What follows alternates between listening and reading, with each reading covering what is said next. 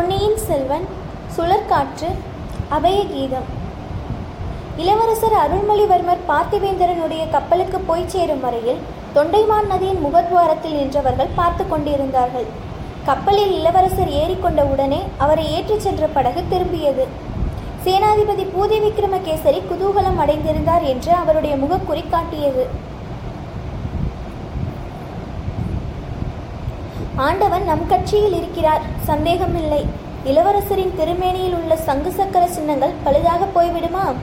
பார்த்திபேந்திரன் அவரை பத்திரமாக காட்சி கொண்டு போய் சேர்த்து விடுவான். நாமும் நம் படைகளுடன் தஞ்சையை நோக்கி புறப்பட வேண்டியதுதான் என்று தமக்குத்தாமே சொல்லுகிறவர் போல் கொடும்பாலூர் வேளார் உரத்து சொல்லிக் கொண்டார். உடனே பக்கத்தில் இருந்த ஆழ்வார்க்கடியானை பார்த்தார். வைஷ்ணவனே நீ இங்கு நிற்கிறாயா? அதனால் பாதகமில்லை. முதன் மந்திரியின் அந்தரங்க ஒற்றனுக்கு தெரியாதது என்ன இருக்கிறது? சரி நீ என்ன செய்ய போகிறாய்? மாதோட்டத்துக்கு என்னுடன் வரப்போகிறாயா? என்று கேட்டார். இல்லை ஐயா முதன் மந்திரி எனக்கு இட்ட இன்னும் ஒரு வேலை நான் செய்ய வேண்டியிருக்கிறது. அது என்ன அப்பா? ஆழ்வார்க்கடியான் சற்று தூரத்தில் ஊமை ராணியும் பூங்குழலியும் நின்ற இடத்தை நோக்கினான். அந்த பெண்களை பற்றிய விஷயமா என்றார் சேனாதிபதி. அவர்களில் ஒருவரை பற்றியதுதான். இலங்கையில் இத்தகைய ஊமை ஸ்திரீ ஒருத்தியை பார்க்க நேர்ந்தால் அவளை எப்படியாவது தஞ்சாவூருக்கு அழைத்து வரும்படி முதன் மந்திரி கட்டளையிட்டிருக்கிறார். நல்ல வேலையை உனக்கு கொடுத்தார். அதை காட்டிலும் இலங்கை கடல்களில் அடிக்கும் புயற்காற்றுகளில் ஒன்றை பிடித்து கொண்டு வரும்படி உனக்கு சொல்லி இருக்கலாம் அந்த ஊமை ஸ்திரீயை பிடித்து கொண்டு போவது அவ்வளவு சுலபமாய் இருக்கும். அவள் யாரோ தெரியவில்லை. நம் இளவரசரிடம் மிக்க அபிமானம் வைத்திருக்கிறாள். உனக்கு ஏதாவது அவளை பற்றி தெரியுமா? அவள் ஊமை என்பதும் பிறவி செவிடு என்பதும் தெரியும். அவளை அழைத்து செல்வதை காட்டிலும் புயற்காற்றை கூண்டில் அடைத்து கொண்டு போவது சுலபம் என்றும் தெரியும். ஆயினும் என் எஜமானர் சொல்லியிருக்கிறபடியால் ஒரு பிரயத்தனம் செய்து பார்ப்பேன். இந்த ஓடக்கார பெண்ணுக்கும் அவளுக்கும் கூட சிநேகம் போலிருக்கிறது. இரண்டு பேரும் ஜாடைகளினால் பேசிக்கொள்வதை பார். அந்த பெண்ணை இங்கே கூப்பிடு. அவளுக்கு ஒரு எச்சரிக்கை செய்ய வேண்டும். ஆழ்வார்க்கடியான் அந்த பெண்களின் அருகில் சென்று பூங்குழலியிடம் சேனாதிபதி அழைப்பதை கூறினான். பூங்குழலி ஊமை ராணியை விட்டு பிரிந்து சேனாதிபதியை அணுகினாள். இதோ பார் பெண்ணே நீ வெகு புத்திசாலி. நல்ல சமயத்தில் வந்து முக்கியமான செய்தி சொன்னாய். சோழ குலத்துக்கு பெரிய உதவி செய்தாய். இதை நான் என்றும் மறக்க மாட்டேன். தக்க சமயத்தில் தகுந்த பரிசில் கொடுப்பேன் என்றார். வந்தனம் ஐயா எனக்கு பரிசில் எதுவும் தேவையில்லை என்று பணிவுடன் சொன்னாள் பூங்குழலி. தேவையில்லை என்றால் யார் விடுகிறார்கள்? இந்த குழப்பமெல்லாம் கொஞ்சம் அடங்கட்டும். பிறகு பிறகு சோழ சை நாட்டு சைனியத்தில் வீராதி வீரனாக பார்த்து உனக்கு திருமணம் செய்து வைக்கிறேன். உனக்கு வாய்க்கின்ற கணவன் அற்ப சொற்பமானவனாய் இருந்தால் போதாது. பீமசேனனாக இருக்க வேண்டும். இல்லாவிட்டால் அவனை கண்ணிலே விரைலை கொடுத்து ஆட்டி வைத்து விட மாட்டாயா என்று சேனாதிபதி கூறி புன்னகை புரிந்தார். பூங்குழலி தரையை பார்த்தபடி நின்றாள். அவள் உள்ளத்தில் கோபம் பொங்கியது. ஆனால் அதை அச்சமயம் காட்டிக்கொள்ள விரும்பவில்லை. இந்த முரட்டு கிழவரிடம் சண்டை பிடிப்பதில் பயன் என்ன? கோபத்தை அடக்கிக் கொள்ள முயன்றாள். ஆனால் ஒரு விஷயத்தை மட்டும் ஞாபகம் வைத்துக்கொள். இளவரசருக்கு ஏதோ உதவி செய்து விட்டபடியால் அவர் பேரில் பாத்தியதை கொண்டாடலாம் என்று எண்ணாதே. கடலில் வலை போட்டு மீன் பிடிப்பதோடு நிறுத்திக்கொள். இளவரசரை வலை போட்டு பிடிக்கலாம் என்று ஆசைப்படாதே. ஜாக்கிரதை பெண்ணே இனி அவர் அருகில் நெருங்கினாலும் உனக்கு ஆபத்து வரும் என்றார் சேனாதிபதி. அவருடைய குரல் அப்போது மிக கடுமையாக இருந்தது. அவருடைய ஒவ்வொரு வார்த்தையும் காய்ச்சிய ஈயத்தொழியை விடுவது போல் பூங்குழலியின் காதில் விழுந்தது. அந்த கிழவனாருக்கு பதிலுக்கு பதில் காரசாரமான வார்த்தைகளை சொல்ல வேண்டும் என்று பூங்குழலி விரும்பினாள். ஆனால் பேச இயலவில்லை. தொண்டையை அடைத்தது. காதில் விழுந்த காய்ச்சிய ஈயத்துளிகள் கண் வழியாக வெளிவந்தன போல் வெப்பமான கண்ணீர் துளிகள் தோன்றி கண்களை எரிய செய்தன. குனிந்த தலை நிமிராமல் பூங்குழலி திரும்பினாள். கடற்கரைக்கு எதிர்ப்பக்கம் நோக்கி நடந்தாள். நடை மெதுவாக ஆரம்பமாயிற்று. வர வர வேகம் அதிகரித்தது. ஊமை ராணி இருந்த திசையை ஒரு கடம் கடைக்கண்ணால் பார்த்தாள். அவள் அருகில் ஆழ்வார்க்கடியான் நின்று ஏதோ அவளிடம் தெரிவிக்க முயன்று கொண்டிருப்பதை கண்டாள். மனிதர்கள் உள்ள இடத்திலேயே தான் இருக்கக்கூடாது என்ற எண்ணம் அவளுக்கு தோன்றியது. மனித குரலையே கேட்க பிடிக்கவில்லை. ஆ மனிதர்கள் எத்தனை கொடூரமானவர்கள்? எதற்காக இவ்வளவு குரூரமான சொற்களை பேசுகிறார்கள்? எல்லாரும் ஊமைகளாகவே இருந்துவிட்டால் எவ்வளவு நன்றாயிருக்கும்? சிறிது தூரம் காட்டில் புகுந்து சென்ற பிறகு தொண்டைமானாற்றின் கரையை அடைந்தாள். அந்த கரையோடு உள்நாட்டை நோக்கி நடந்தாள். அவளுடைய படகை விட்டிருந்த இடத்தை குறிவைத்து நடந்தாள். ஆம் சீக்கிரம் அந்த படகை போய் சேர வேண்டும் படகில் ஏறிக்கொள்ள வேண்டும் தன்னந்தனியாக கடலில் செல்ல வேண்டும் மனிதர்களுடைய குரல் காதில் விழ முடியாத நடுக்கடலுக்கே போய்விட வேண்டும். துடுப்பை சும்மா வைத்து விட வேண்டும் அலைகளில் முத்துண்டு படகு மிதந்து மிதந்து செல்ல வேண்டும். தானும் அதில் போய்க் கொண்டிருக்க வேண்டும் எல்லையில்லாத கடலில் முடிவில்லாமல் போய்க் கொண்டிருக்க வேண்டும். அப்போதுதான் அலைப்பட்டு தன் உள்ளம் அமைதி பெறும். சேனாதிபதியின் வார்த்தைகளினால் நொந்த உள்ளத்தின் வேதனை தீரும். ஆத்திரம் தணிந்து ஆறுதல் உண்டாகும். அந்த பொல்லாத கிழவன் என்ன சொன்னான்? வலை போட்டு கடலில் மீன் பிடிப்பதோடு நிறுத்திக்கொள் இளவரசருக்கு வலை போடாதே என்றான். நானா இளவரசருக்கு வலை போடுகிறேன்? சீச்சி அந்த கிழவனின் புத்தி போன போக்கை பார். ஆம் தரையில் வாழும் மனிதர்களைக் காட்டிலும் கடலில் வாழும் மீன்கள் எவ்வளவோ நல்ல ஜந்துக்கள். அதை இப்படியெல்லாம் கொடூரமாக பேசுவதில்லை. ஆழ்கடலில் நீந்தியும் மிதந்தும் எவ்வளவு ஆனந்தமாக காலம் கழிக்கின்றன அவற்றுக்கு கவலை ஏது துயரம் ஏது? ஆஹா நானும் கடலில் வாழும் மீனாக பிறந்திருக்க கூடாதா? அப்படி பிறந்திருந்தால் இந்த உலகத்தின் துயரங்கள் துவேஷங்கள் ஆசா பாசங்கள் கோபதாபங்கள் இவற்றில் அகப்பட்டு கொள்ளாமல் சதா சர்வ காலமும் ஆழ்கடலில் நீந்தி நீந்தி போய்க் கொண்டிருக்கலாம் அல்லவா? அப்போது தன்னையும் இளவரசரையும் பிரிப்பதற்கோ வஞ்சகம் செய்வதற்கோ விஷமமாக பேசுவதற்கோ யாரும் இருக்க மாட்டார்கள் அல்லவா? இல்லை இல்லை அதுவும் நிச்சயமில்லை. அங்கேயும் இந்த பொல்லாத மனிதர்கள் வந்து வலை போட்டு பிடித்து கொண்டு போக பார்ப்பார்கள். இரண்டு மீன்களில் ஒன்றை மட்டும் கொண்டு போனாலும் போவார்கள் பாதகர்கள். பூங்குழலியின் மனத்தில் பொங்கிய ஆத்திரம் அவளுடைய கால்களுக்கு அளவில்லாத விரைவை கொடுத்தது. சூரியன் உச்சிவானுக்கு வந்த சமயம் அவள் படகை விட்டிருந்த இடத்தை அடைந்து விட்டாள். நல்ல வேளை படகு விட்டிருந்த இடத்தில் கட்டி போட்டபடியே இருந்தது. அவளுடைய ஆறுயிர் தோழி அந்த படகுதான். அவளுடைய அடைக்கலஸ்தானம் அந்த படகுதான். துன்பமும் துரோகமும் சூழ்ந்த இந்த பொல்லாத உலகத்தில் தனக்கு அமைதியும் ஆனந்தமும் அளிப்பது அந்த சானகலத்து படகுதான்.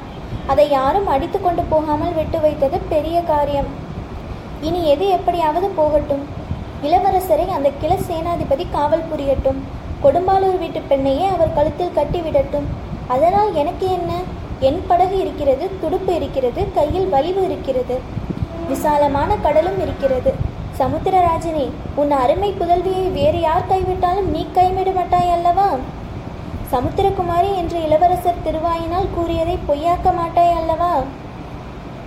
பூங்குழலி படகில் ஏறிக்கொண்டாள். கடலை நோக்கி படகை செலுத்தினாள். நதியின் ஓட்டத்தோடு சென்றபடியால் சீக்கிரத்திலேயே தொண்டைமானாற்றின் முகத்வாரத்தை அடைந்து விட்டாள். பின்னர் கடலில் படகை செலுத்தினாள். சிறிது நேரத்துக்கெல்லாம் சுழிக்காற்று அடிக்கப் போகிறது என்று அவளுக்கு தெரிந்து போயிற்று. சுழிக்காற்றின் முன் அறிகுறிகளை அவள் நன்கு அறிந்திருந்தாள். முதல் நாள் இரவு சந்திரனை சுற்றி சாம்பல் நிற வட்டம் காணப்பட்டது. இன்றைக்கு பகலெல்லாம் ஒரே புழுக்கமாய் இருந்தது. மரங்களில் இலை அசையவில்லை. அதோ தென்மேற்கு மூலையில் கரிய மேகத்திட்டுக்கள் கிளம்பிவிட்டன. சீக்கிரத்தில் சுழிக்காற்று அடிக்கப் போவது நிச்சயம். கடலின் கொந்தளிப்பு அற்புத காட்சி இருக்கும். கடலில் அகப்பட்டு கொள்ளக்கூடாது. பூதத்தீவுக்கு போய் தங்கியிருப்பது நல்லது. அங்கே தங்கியிருந்தால் சுழிக்காற்றினால் கடலிலே உண்டாகும் அல்லோல கல்லோலத்தை நன்றாக பார்த்து கழிக்கலாம். காற்று அடித்துவிட்டு போன பிறகு கடலிலும் கொந்தளிப்பு சிறிது அடங்கிய பிறகு படகை கடலில் செலுத்தி கொண்டு கோடிக்கரைக்கு போகலாம். இப்போது என்ன அவசரம்? கோடிக்கரைக்கு இப்போது அந்த மரக்கலம் அநேகமாக போயிருக்கும். நல்ல வேளை சுழிக்காற்றில் அது அகப்பட்டு கொண்டிராது. இளவரசர் இத்தனை நேரம் பத்திரமாக போய் அங்கே இறங்கி இருப்பார் அல்லது ஒருவேளை மாமல்லபுரத்துக்கே போயிருந்தாலும் போயிருப்பார். எங்கே போயிருந்தால் நமக்கு என்ன? சுழிக்காற்றில் அகப்பட்டு கொண்டிருக்க மாட்டார். அது வரைக்கும் ச திருப்தி அடையலாம். சுழிக்காற்று தொடங்குவதற்கு முன்னால் அடியோடு காற்று நின்று போயிருந்தபடியால் மரக்கலங்கள் பாய் விரித்திருந்தும் கடலில் போக முடியவில்லை என்பது பூங்குழலிக்கு தெரியாது. ஆகையால் இத்தனை நேரம் அக்கரை போய் சேர்ந்திருக்கும் என்றே நினைத்தாள். சேனாதிபதி இளவரசருக்கு வலை போடாதே என்று சொன்னது அடிக்கடி அவளுடைய மனத்தில் தோன்றி துன்புறுத்தி கொண்டிருந்தது. ஆகையால் கோடிக்கரைக்கு தானும் உடனே போக வேண்டாம் என்று எண்ணினாள்.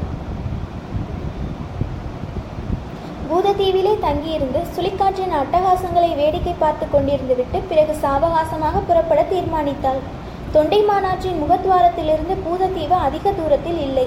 ஆகையால் புறப்பட்ட ஒரு நாளிகை நேரத்துக்குள் அங்கே போய் சேர்ந்துவிட்டாள் பூங்குழலி பூதத்தீவை சேர்ந்ததற்கும் சுழிக்காற்று அடிக்கத் தொடங்கியதற்கும் சரியா இருந்தது படகை கரையில் ஏற்றி குப்புற கவிழ்த்து பத்திரமாய் கட்டி போட்டுவிட்டு பூங்குழலி அத்தீவில் இருந்த ஒரு சிறிய புத்த ஸ்தூபத்தை அடைந்தாள். முதலில் சற்று நேரம் அதன் அடிவாரத்து அடிவாரத்து குகை அறையில் காற்றிலும் மலையிலும் அடிபடாதிருந்து பார்த்தாள். அதிக நேரம் அவளால் அப்படி இருக்க முடியவில்லை. வாயு பகவானின் கோலாகல திருவிளையாடல்களை பார்க்கும் ஆசை உண்டாயிற்று. குகையிலிருந்து வெளிவந்து படிக்கட்டில் ஏறி ஸ்தூபத்தின் உச்சியை அடைந்தாள். அப்போது சுற்றுப்புறத்து சூழ்நிலை அவள் உள்ளத்தின் நிலைக்கு ஒத்ததாக இருந்தது. ஊதத்தீவில் ஓங்கி வளர்ந்திருந்த நூற்றுக்கணக்கான தென்னை மரங்கள் தலைவிரி கோலமாக ஊழி காலத்தில் சம்ஹார மூர்த்தியை சுற்றி நின்று பூதகணங்கள் ஆடுவது போல் ஆடின.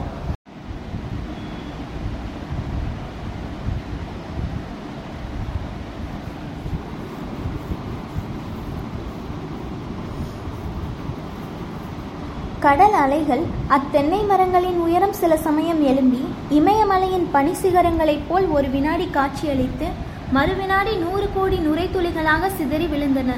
சுழன்று சுழன்று அடித்த காற்றின் சத்தமும் அலைகளின் பேரொளியும் இடையிடையே கேட்ட இடி முழக்கமும் சேர்ந்து திக்கு திகாந்தங்கள் எல்லாம் இடிந்து தகர்ந்து விழுகின்றன என்று என்ன செய்தன?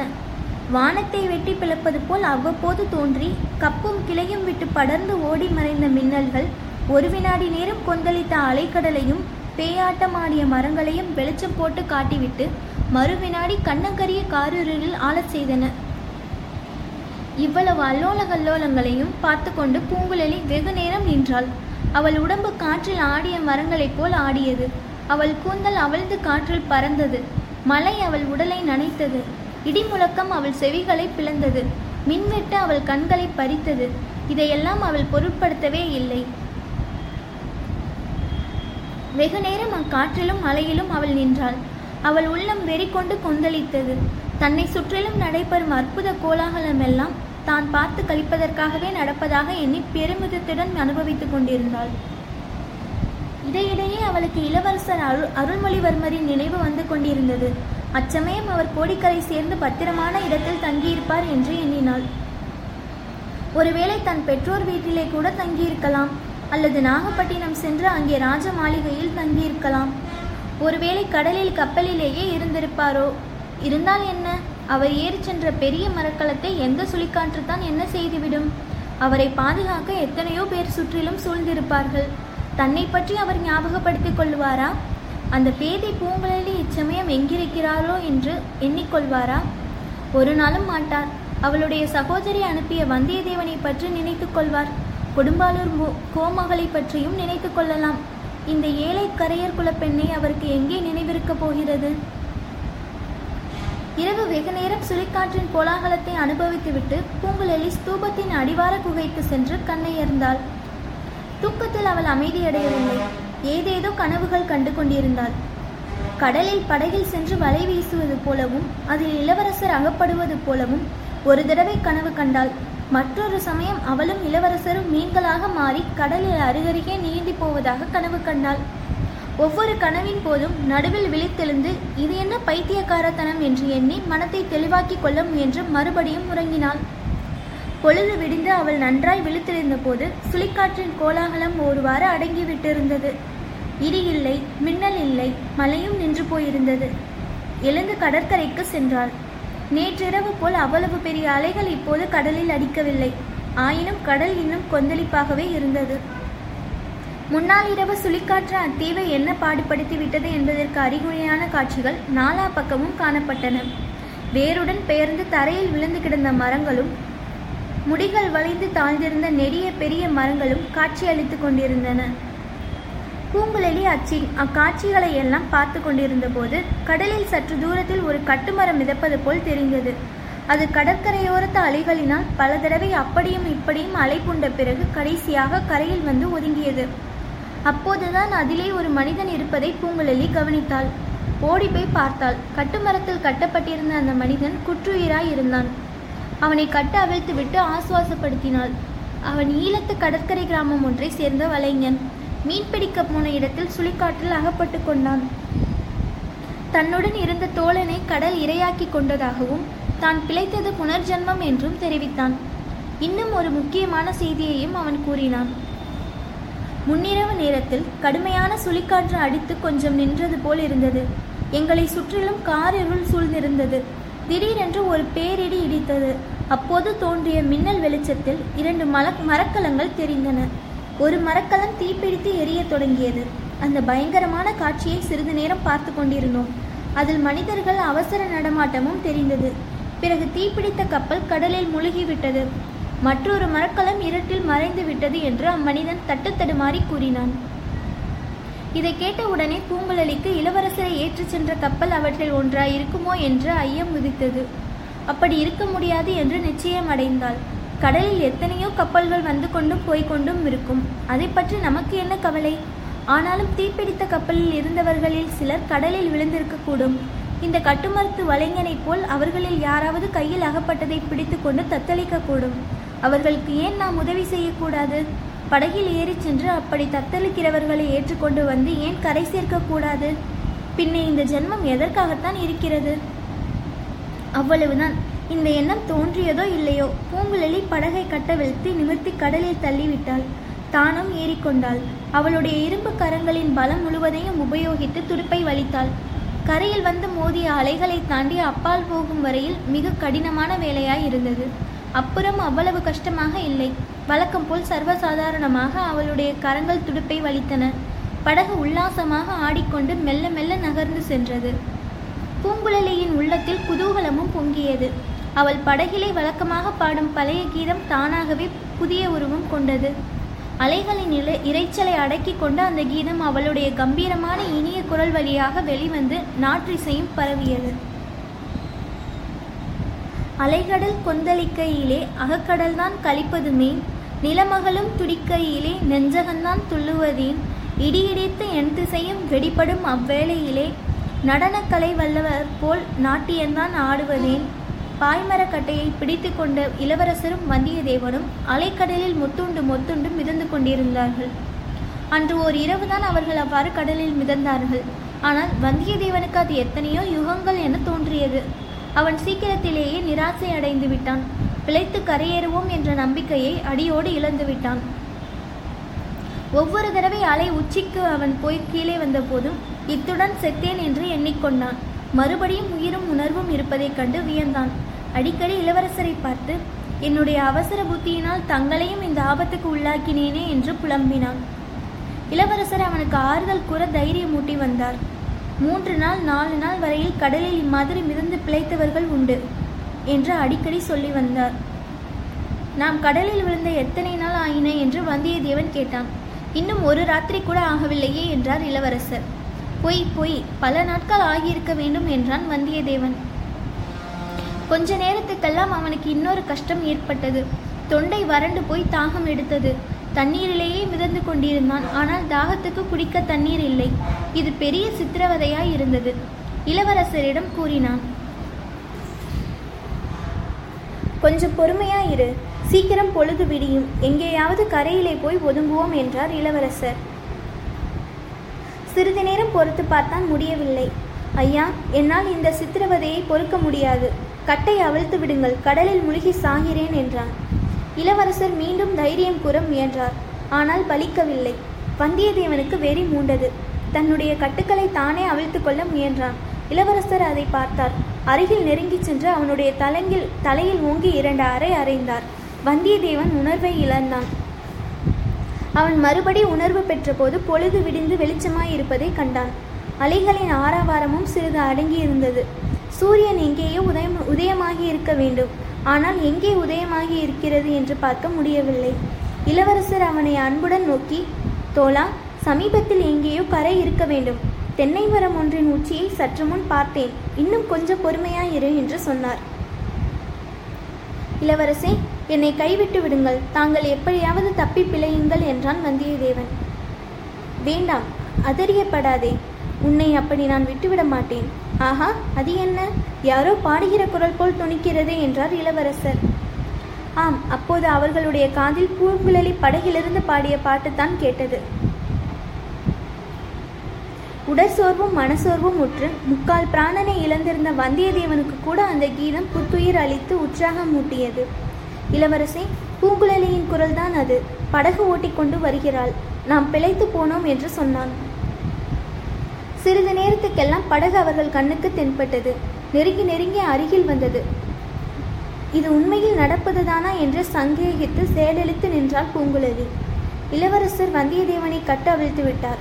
முதலில் தாம் படகிலே தாவி ஏறிக்கொண்டார். பின்னர் வந்தியத்தேவனையும் ஏற்றிவிட்டார். பூங்குழலி கையில் பிடித்த துடுப்புடனே சித்திரப்பாவையைப் போல் செயலற்று நின்றாள்.